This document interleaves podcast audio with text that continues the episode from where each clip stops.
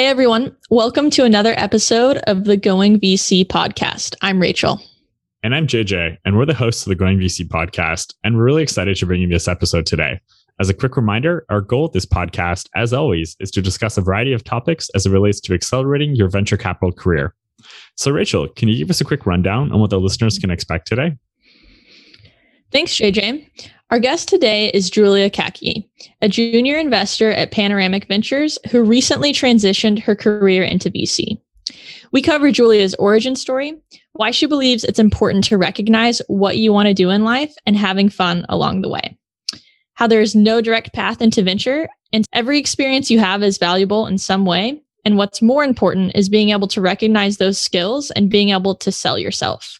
We also chat about why she's bullish on in person experiences. Yeah, this episode was a ton of fun and filled with a ton of great insights. We hope you all enjoy the conversation as much as we did.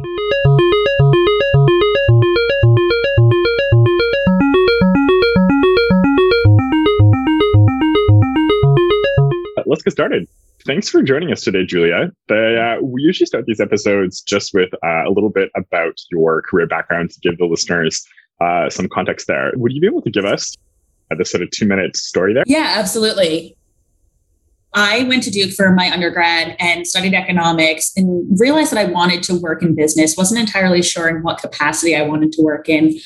I did try out banking for a summer internship, realized that it wasn't necessarily the industry that I wanted to be in. A colleague of mine who, who worked at the bank that I was at connected me with one of his friends actually who also went to duke over at general motors in detroit. I interviewed there. I absolutely loved everyone i spoke to. It was so funny. I tell everyone that the interview process was probably the most rigorous process that i'd gone through in terms of recruiting and yet it was my favorite because it felt like it was really the most thorough. It felt like i was really getting to understand what my role would be as a financial analyst there and it really gave me a broad understanding of what my job function would be, what life would be like living in Detroit, and all of those things. Decided to accept my offer at General Motors, did a three year finance rotational development program there, where the hope is after you graduate that you'll eventually become a finance manager. And I took a different route. I decided to join the business development team in their incubator, where I was working on a SaaS platform uh, startup where I was helping out with the go to market strategy, the marketing, the partnerships, and pricing, and a variety of different things. And it, it really helped me realize that I really did like the startup environment and that startups is definitely where I wanted to be and that I wanted to be more on the investing side. I actually found Panoramic through a Going VC email, funny enough, and applied through there and met with the team it was another thorough interview process where I got to meet everyone on the team. And I really felt like this is a place where I could see myself growing and becoming a full fledged VC analyst, investor, everything like that. Nice. That's awesome. And that's, uh, that's super cool to hear that you found out about them through going VC email. And I've got to say, also interesting that GM was the most rigorous interview process you've ever done. I don't know if I've heard too many people be like, oh, yeah, those banking interviews, they were easy by comparison. So funny. I remember almost all the questions that I was asked in my banking interviews, and I felt very well prepared to answer all of them. There weren't too many trick questions. A lot of them were very conversational. And when I got to GM, the first thing they did is they sat us down in a room where we each had our own laptop. And they had us go through a case study for, I think at the time it was their partnership that they had with Lyft and I had never seen anything like this during an interview where we were sitting down, dead silent, in a room of 20 other kids competing for the same job and building out an Excel model and then having to go and present it in front of four or five executives at the company. I had never seen that before. So compared to the uh, banking interview, that was it was definitely a lot more thorough in terms of testing my knowledge and, and testing how I would actually act on the job that is totally fair. And putting you guys all in the same room to do this just feels like oh my God. an outlet. just like oh my God. element of stress there. Like you see someone in the second row who finishes with 10 minutes left to spare, and you're like, oh my God, what am I doing wrong? Do I need to add more graphics? Should there be an animation or something? How fancy does this formal presentation have to be? It felt very cutthroat.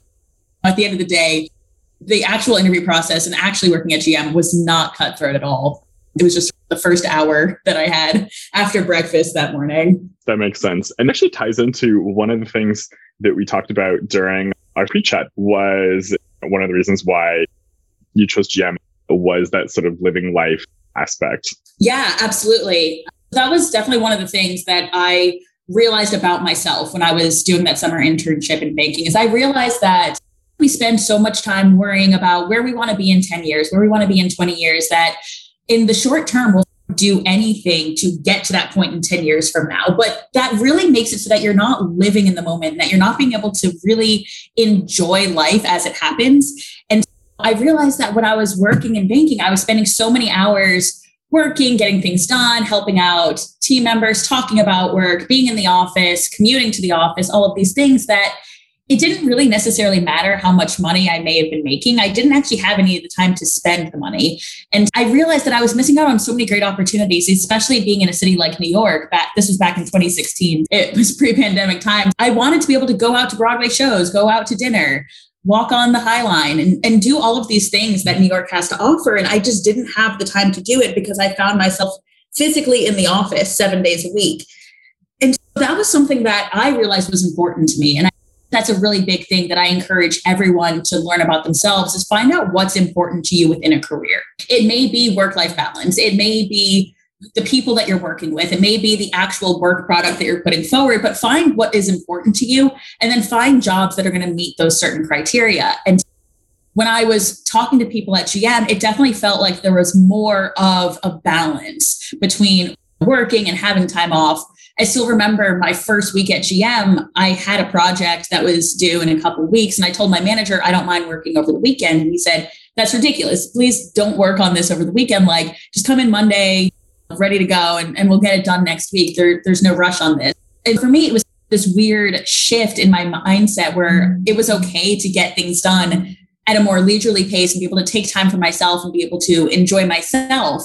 Being someone in their early 20s, just starting out in their career, it seems like the perfect opportunity to just grind and work really hard and put in the work that you feel like you have to the grunt work that you have to do really early on in your career. But when you're in your early 20s that's such a transformative and shaping time in your life where you're meeting new people you're engaging in you know romantic relationships you're exploring food. It's the fastest metabolism you'll ever have. You definitely want to go out and try new restaurants.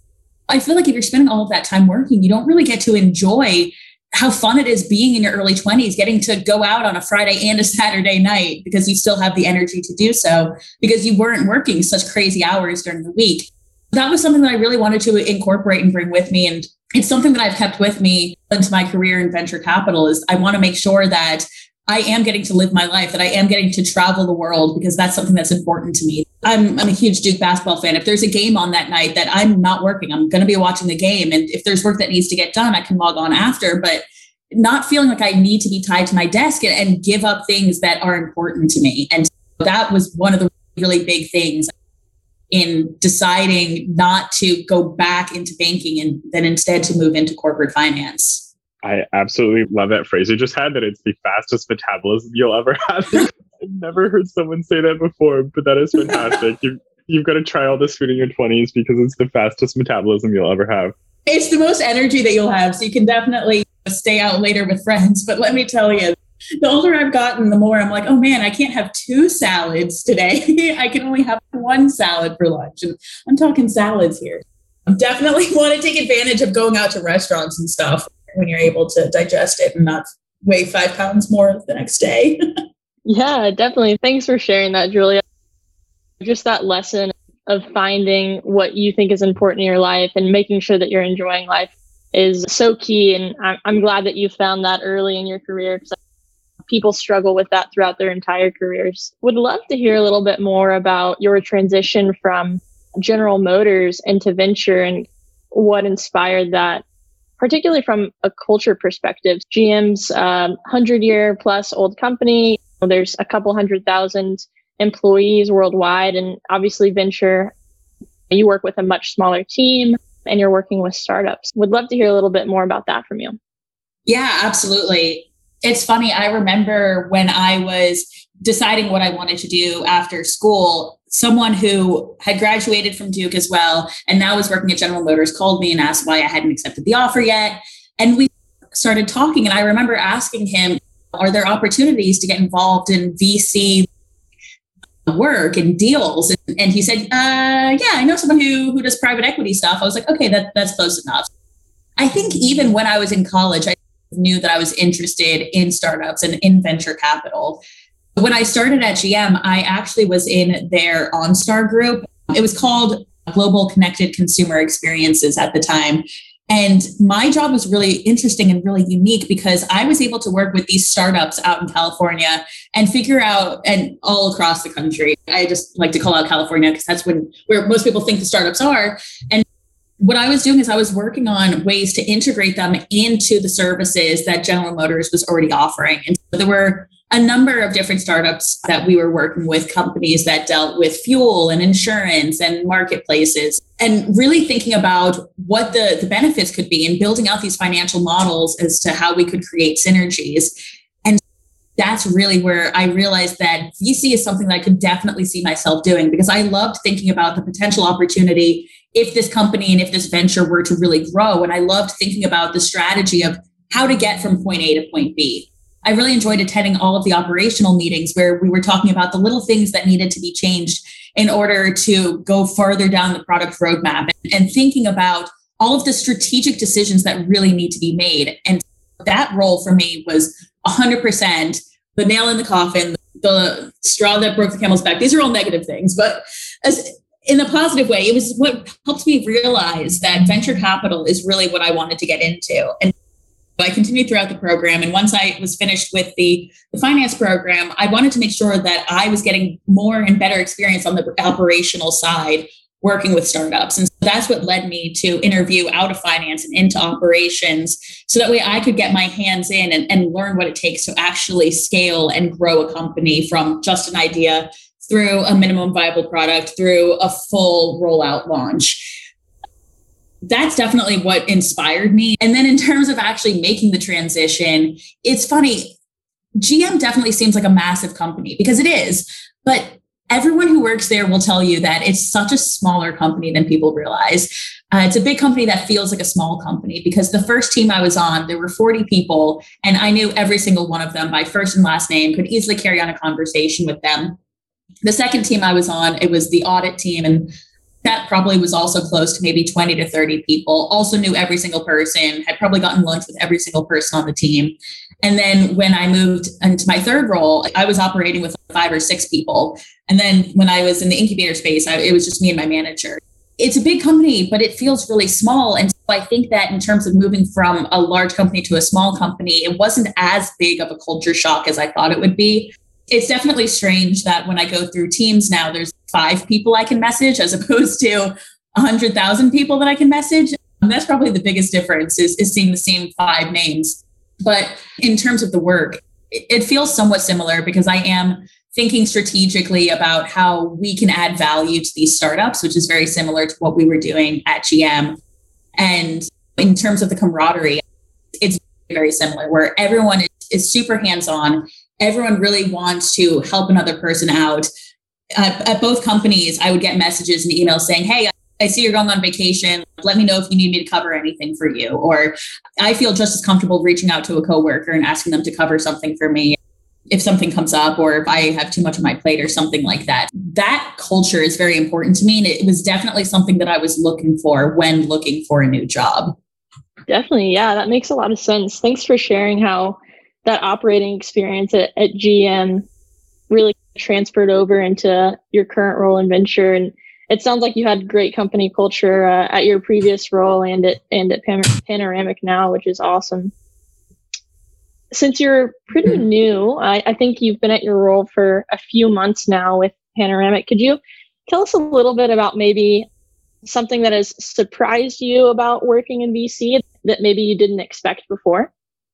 Yeah it's so interesting. I tell everyone that you can't really understand what a job is until you're actually there doing it. And I think it's so true, especially for VC. Understand the big picture. You understand, okay, we have capital to invest. We invested in startups. We want the startups to grow so that we can make a return for our investors. Big picture, it seems very simple. But what's really interesting is all of the strategy behind the scenes. And by strategy, there's so many more things that go into an investment than just really liking the idea there's things that we have to consider is the check size something that we're comfortable writing? Have we already written a check size that big? Does it fit into our current portfolio? Does it have synergies with other products in our portfolio so we could introduce the founders to each other? Is this something that we could see growing to a 5x versus a 10x? If it's only a 2x, maybe it's not the right opportunity for us. Really thinking strategically about all of those little things. Those are things that I didn't realize would be a reality when I came into the role there haven't been a lot of opportunities like this, but there's been some situations where I've seen a really great deal. It seems really interesting to me, but the round that they're raising is just not going to fit into our current fund or our current portfolio.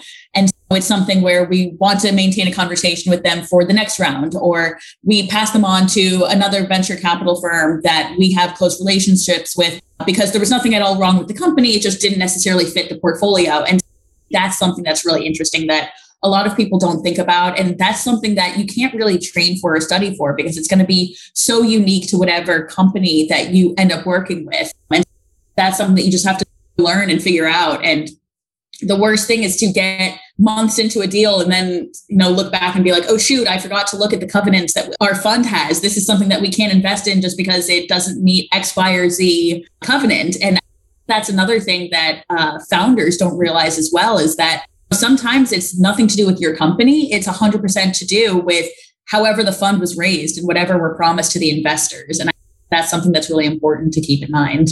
Definitely. Thanks for sharing that. One thing we've found through our guests on the podcast and more so just throughout the Going VC program is that VC is really an apprenticeship model and you learn so much by being on the job. Would also be curious to hear what major skills, either from your degree in economics at Duke or your previous roles, particularly at GM, what major skills you found to be transferable over to your current role? Yeah, definitely. It's so funny. I would love to say that being an economics major has helped me succeed in my career, but I don't know that there was def- any sort of direct linkage between the two. Economics is a great thing to study because it teaches you the intersection between consumer behavior and psychology with quantifiable and, and theoretical models.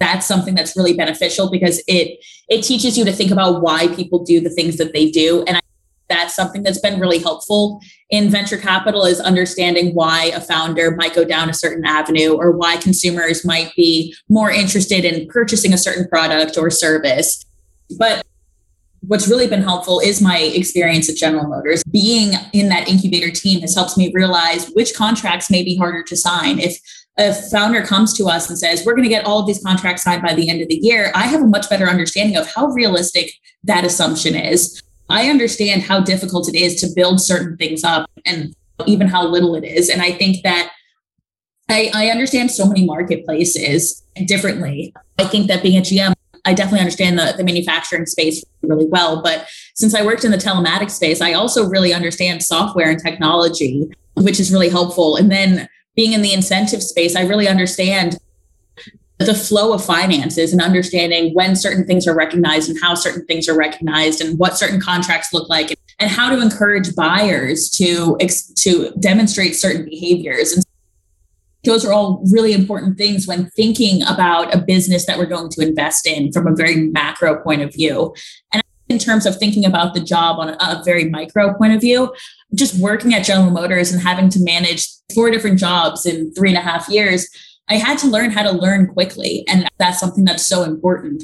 When you're working in venture capital, you'll have one meeting with a fintech company right before a meeting with a marketing company followed by an investment committee meeting where you have to think about funding in the portfolio. And you constantly have to be learning all of these new things really quickly and moving your brain and thinking from one subject to another really quickly. And I think the fact that I had to start a new job every single year when I was at GM has definitely helped me you know learn how to get the information that i need quickly and how to be able to problem solve that's a huge skill that i've definitely taken with me and working at such a large company, I learned how to build my network and how to make sure that I am selling myself as a person because I think venture capital firms, it's very important to make sure that you're working with great founders and that you're making sure to find great founders. And the way to do that is to really put yourself out there and, and make sure that people, not necessarily that people know who you are, but that you come to the table and you have something to bring to the table. And I think that at GM, I very much had to do that because it was such a large company and, and working in VC, I very much love getting on the phone and talking with founders and sharing with them the unique things that myself and my firm has to bring to the table.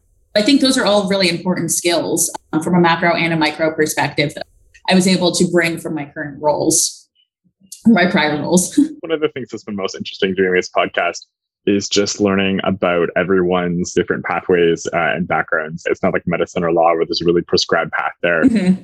Some are a little more common than others, but everyone has their own sort of unique pathway to it. Yeah, and I think what's really interesting to hear in your story there is from the outside, I don't know if many people would be like, oh, yeah, working for a 100 year old automotive manufacturing company, this is going to really set me up well to uh, to work in venture capital lately. I don't know if that's something that that a lot of people would pick as their uh, you know top guess. It's really interesting to sort of hear that perspective. And there's a huge variety of roles that can prepare you to be an investor later. Oh, absolutely. And that's something that I, I tell people all the time because there's so many people who come to me and say, I'm in high school right now, or I'm in college right now, and my dream is to be in venture capital. What steps do I need to do to get there? What things do I need to do to get there? And my biggest advice is just do whatever you feel passionate about doing, do whatever things that you want to do. It goes back to my previous point where I said, find the things in your role that you like doing, or find the things in your life that are really important to you, and find a job that's going to meet all of those requirements because I think that there is no clear path to get into venture capital. When I think about my coworkers, one of them worked in software on the, the actual software and computer science side. One of them came from debt. One of them came from banking. I came from corporate finance. A bunch of people came from startups themselves working in operations roles. There's so many different ways to get where you want to go that it's really important not to solidify a path for yourself too early in your career. I actually hosted a lunch and learn with the CEO of GM, Mary Barra. And something she said that was really interesting to me is think about your career like a tree, where at the bottom of your tree, there's a lot more branches going in a variety of different directions. That's where you are when you first start your career. As you start to go down one of the branches, you end up having fewer and fewer options. And that was something that was really interesting. Once you start in your career, you do have so many branches that you can go down.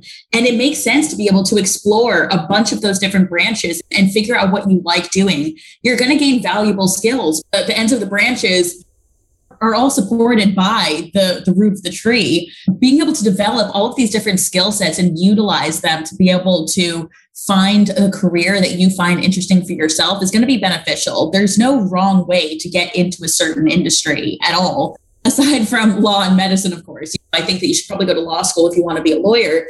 When it comes to venture capital, there's so many different things that you can do and there's so many skill sets you can gain and i hear this all the time from people who actually work in venture is that they love different things that different people are bringing to the table it's very unique that i came from manufacturing. And so i have such a great understanding when i'm talking to a logistics or a manufacturing company versus a coworker of mine who came from banking. May have better understanding of financial regulations and fintech companies and all of those things are really important. And you want to make sure that you're not siloing yourself too early or that you're setting a path too early for yourself because you don't want to head down this path and feel like 10 years or 15 years, it's not something that you wanted to do because you didn't really take time to sit back, think, explore, and, and find what was important to you. There's such a difference between the things that we think we're supposed to do and the things that we actually end up doing. And I think more people need to listen to that. Yeah, 100%. And I really like that tree analogy. I don't know if I've heard that one before. Yeah. So, Julia, looking forward into the rest of 2021, are there any major trends or sectors that really excite you or that you've taken a deep dive in? Yeah, I like to think a little bit longer term. I think 2021, we thought that we would see the end of the pandemic a little bit sooner than we've actually been seeing it. The United States, for one, has been doing an amazing job in terms of getting vaccines to people, but globally, we could all do a better job of making sure that we're, we're getting vaccines to areas where people need it, that we're still practicing social distancing, that people are masking up, things like that. I, I was hoping that by the end of 2021, we would start to see uh, macro trends that were post pandemic. But I think that those are things that we're going to see more so in 2022.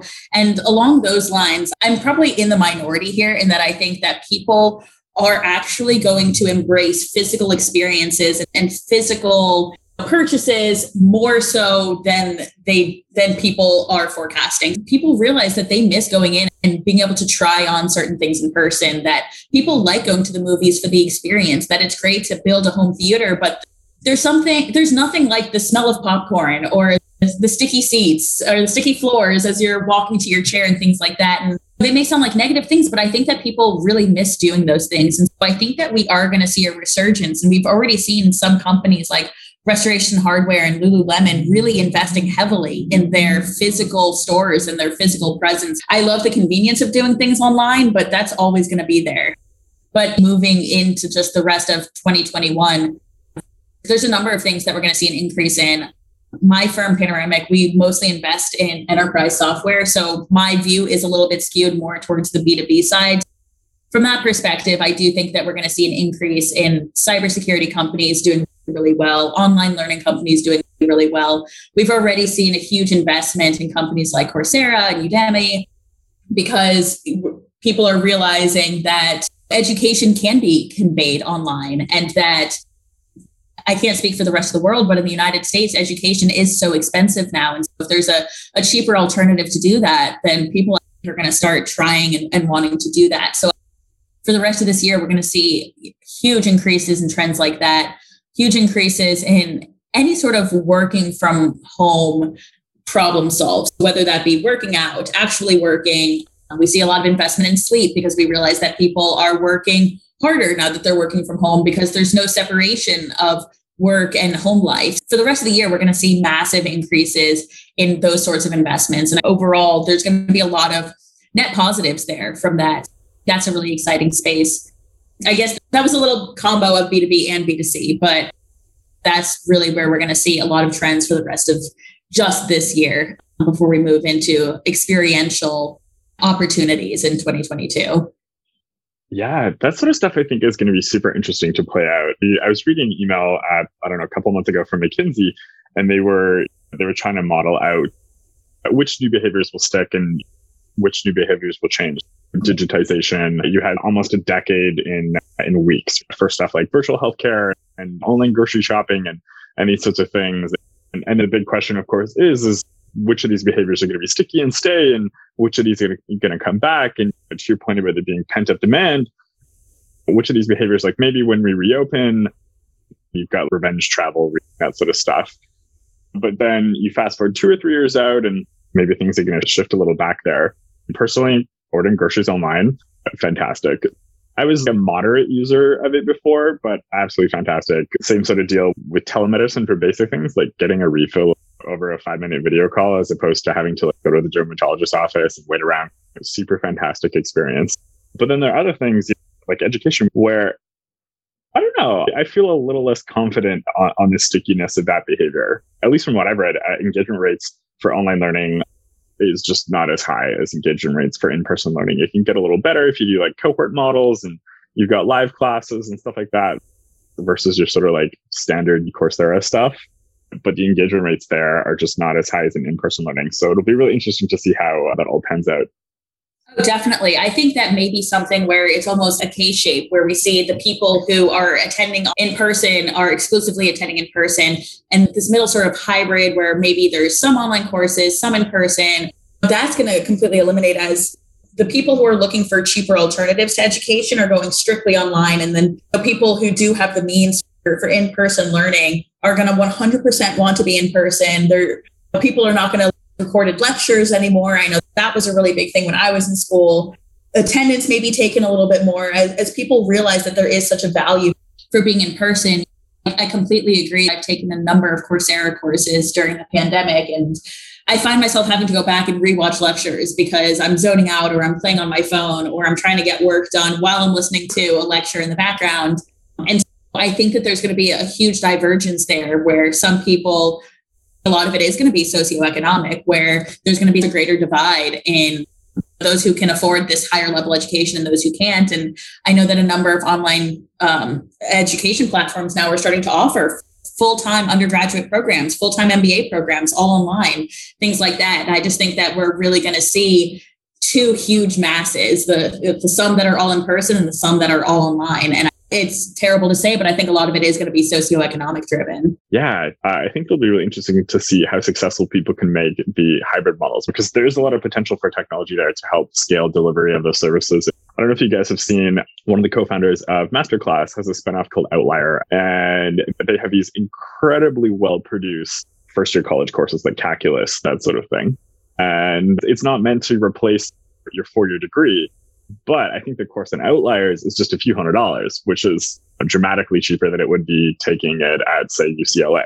If you can get the credit for that, maybe you can pick these certain courses that are outside of your focus and the coursework that's more important to you still do in person. Yeah, absolutely. And in terms of just additional skill training, classes that might be outside what your major is, things like that. I know a number of companies like Google even is offering courses now where you can just go online and, and take this course and become an expert search engine optimization expert and things like that. Education is going to be a really interesting segment to pay attention to moving forward. Yeah, 100%. Speaking of looking into the future about trends in in VC in general, as you all know, there's been a lot of attention on diversity, equity, and inclusion in the venture ecosystem in the last year, and it's definitely much needed. We're all really familiar with the statistics on both the investor and founder side. And we have some specific questions to, to dive into on the topic. But just to start, Julia, would love to hear how you would score the industry on DEI right now and in terms of how you think it's it's moving along and the future outlook. Breaking it into a couple categories, where it is now at on a scale of 10, I would say it's probably closer to a three or four. I can't tell you the number of meetings that I've been on where I am the only female in the meeting, whether that be internally at my company or whether that be externally meeting with founders. And you know that even extends to the people who reach out to me and want to learn more about how I, you know, quote, broke into VC. There is a huge disparity there. And I think that that's something that is going to be changing, which definitely leads me into the, the second part of that, which I think, you know, where it's going. I think I would rate that closer to a six or a seven that awareness is one of the first big things that needs to be done before a real change can actually happen. And I think right now, people are aware. There's a number of events going on in the country and in the world that have made people aware that this is something that's really important. That awareness is really propelling companies to want to take a more diverse look at who they're hiring. That's something that's really great. Where I think we'll be in five years, probably closer to that five to six out of 10, where we'll be in 10 years, probably closer to a seven to eight out of 10. But I think that change doesn't happen overnight. And I don't think that change should happen overnight. I think that things need to be gradual. I don't think that investing in DEI just for DEI's sake is not always a good thing. Doing something just to publish an article about it online doesn't necessarily get to the root of the problem. And I think that a lot of the issues that need to be fixed are a lot bigger than just hiring someone who meets a certain criteria. I think that as we see trends change over time, we'll start to see improvements in DEI. That's something that I'm really looking forward to and I'm really excited about. Definitely. Thanks for sharing that perspective on where you think the industry is at right now and how there will be incremental improvement over the long term.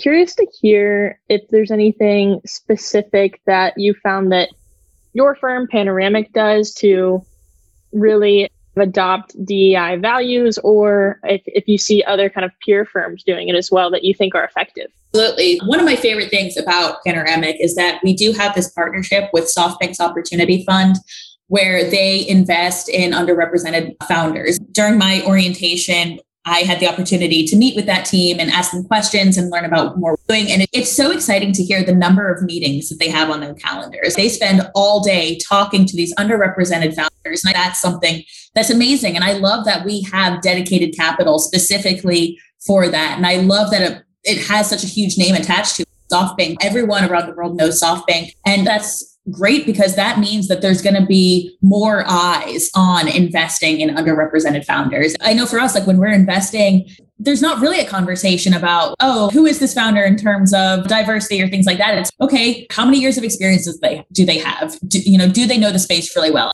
I've spoken to a number of people who work at funds across the country who do focus explicitly on investing in underrepresented founders. And I think that's an amazing thing to start and to do because then it makes these founders feel like they have a team of people who are gonna listen to them, who are gonna answer. Having that comfort is something that's so important. I have a really close colleague of mine who is starting a company which is definitely suited more so to female consumers. And so when I heard the idea, immediately I was like, wow, I totally get the need for this in the marketplace. And the feedback that she told me that she had gotten from investors was, I don't understand who's going to use this. What's the point of this product? And she mentioned that the people she had been pitching this idea to were all males. That's something that really spoke to me in that if there were companies led by females or even not led by females, but used to investing in, in female focused companies, they 100% would look at this company and say, I, I completely understand. We've seen similar things in the marketplace. We know that this is a need. Having firms established that are focused on investing in certain types of people and in certain sectors, I think it just makes founders feel more comfortable that they know that they have a place to go. And that's something that's really important for anyone starting out on a venture is not starting out feeling lost or hopeless because you don't know who to go to or who would even understand. I think Julie, you made a great point about how the, the anecdote of you being a woman investor and being able to recognize the value in a, a startup that had a product that catered to women. That's so important. And we're going to be seeing that more and more. You'd mentioned to JJ previously a little bit about how you think there's a B2B versus B2C gap in founders and investing. Could you touch a, a little bit on that subject as well? Absolutely. This is a conversation that I had had with someone recently about the difference between B2B and B2C, how to fix that. I think in the B2C space, it's a lot easier to come up with ideas because those are things that we are using every single that's why I think when you see these large growth numbers in more female startups and founding companies, a lot of it is in the B2C space because these are issues that people face every day. The issue comes more so in the B2B space where historically women were not working at higher up levels. You know, I think today that we're seeing a lot of improvement in that area. But when you think back to 20, 30 years, more females were not necessarily working in C level positions or were not working in executive level positions and weren't able to identify areas of difficulty in the business space. That's why I think we are seeing such a dramatic difference in B2B female founder to uh, male founder ratio than in the B2C space. And something that is sort of hopeful when we think about where companies are heading to today. I talked about how the CEO of General Motors is, is Mary Barra, uh, and that's amazing. We have a female founder of a Fortune 100 automotive company. And while I was at General Motors, Dhivya was the CFO. We had two women in the C suite who were running the company. And I think things like that are amazing in that in the future we're going to see more female led B2B companies because there are going to be more females who have experience working in those high level positions at companies and in corporations. Right now, it's something that we just need to make ourselves aware of is that if we do see improvements in numbers of female founders getting funded, we need to take a step back is that in the B2B space? In the, is that in the B2C space? There's still an issue in the B2B space. And it's not something that's going to change over time. It's going to happen gradually. And we are already making steps in the right direction. But that's just something to be aware of is that we can't just pat ourselves on the back and say, all right, we improved overall funding when 90% of that funding is in the B2C space, then there's obviously still work that needs to be done. I think that's something that needs to be on people's radar. Yeah, definitely. And I think it's also really important to think through some of the knock on effects there. I was reading an article a few days ago about rise of SaaS companies and how in the 1900s America ran on oil and now America runs on the cloud. I thought America ran on Dunkin'. no, not anymore. I don't know. Maybe somewhere in the 90s it ran on Dunkin', but now America runs on the cloud.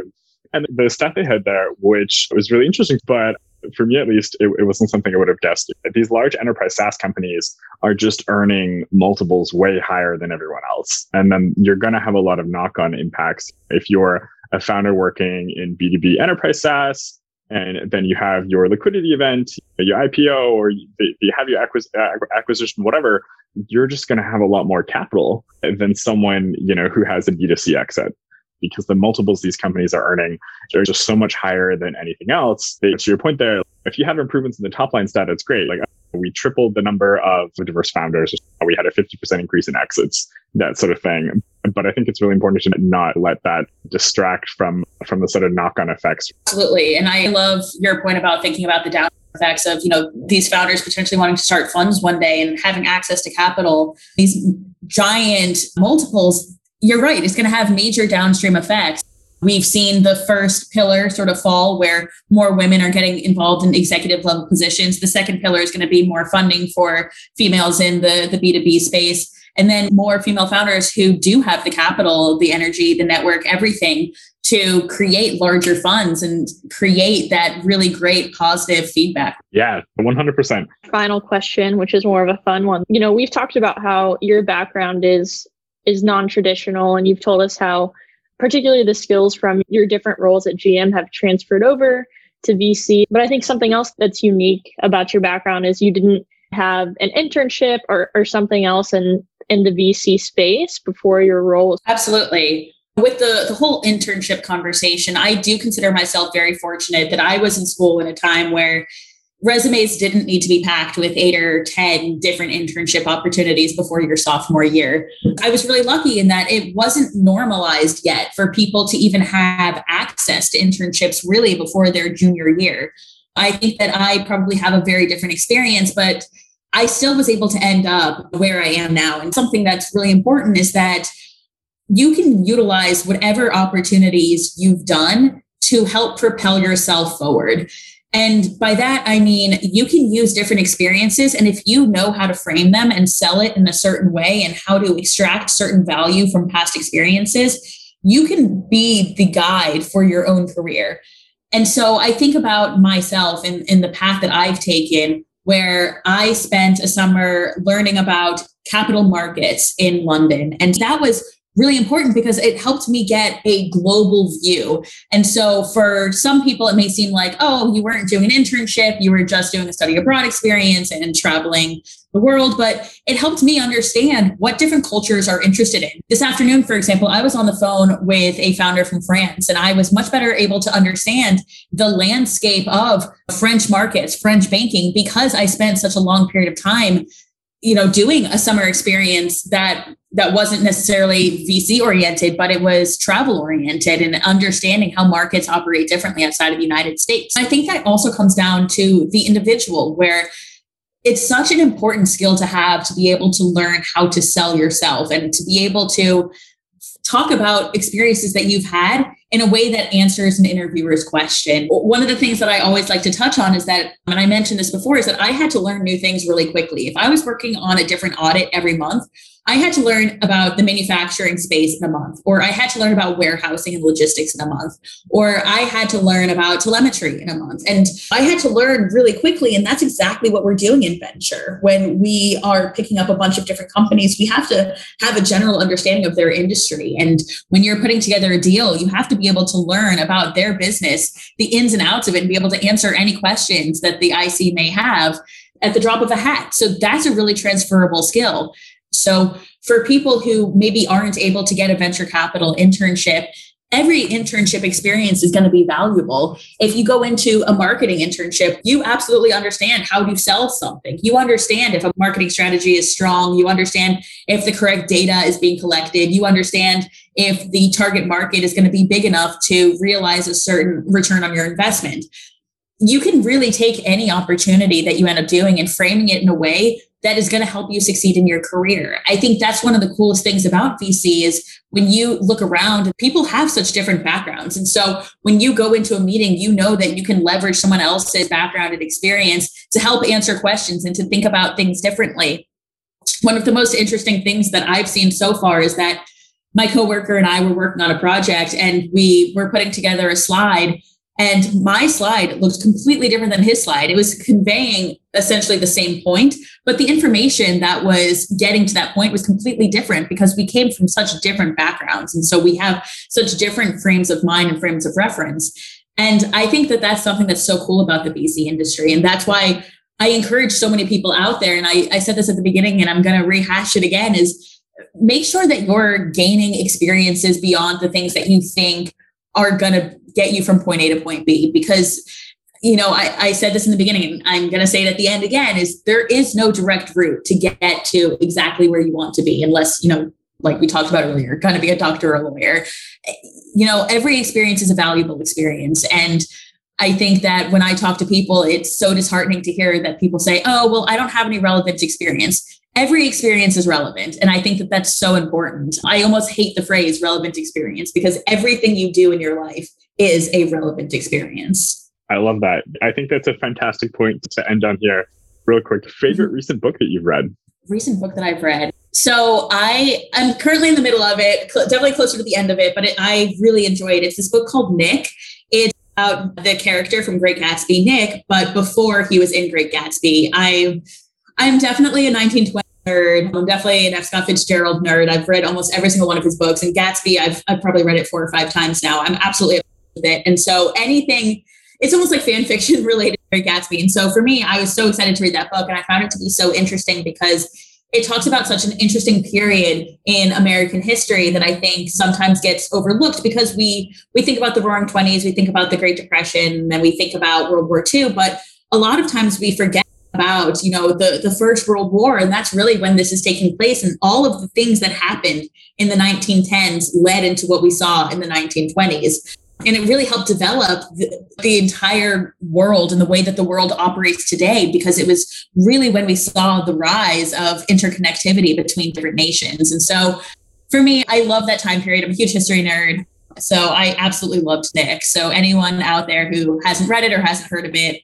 highly recommend it. Nice. I will definitely have to check it out. So I'm someone who loves sharing my my insight and, and I love talking about startups and in general, if there's anyone or any conversation that someone wants to have about a startup or a founder, I love getting on the phone and, and talking with people. I love setting up time. I love answering LinkedIn messages. The reason I got into venture capital is because I really do believe that there are companies out there that are going to make lives easier, that are going to make lives better. And I want to be the change agent that can help make that happen for anyone listening if you have a startup that you you truly believe in you're truly passionate about i would love to get on the phone and talk about it. Those aren't just empty words. I really do mean it. There's a number of people where i've you know looked through four four or five iterations of their pitch deck um, and that's absolutely something that i love doing over spans of weeks months years whatever. I love staying on and, and hearing about how people progress Nice. That's awesome. What is the best way for people to reach out to you if they want to uh, take you up on that? Yeah, I will say I answer every single one of my LinkedIn messages.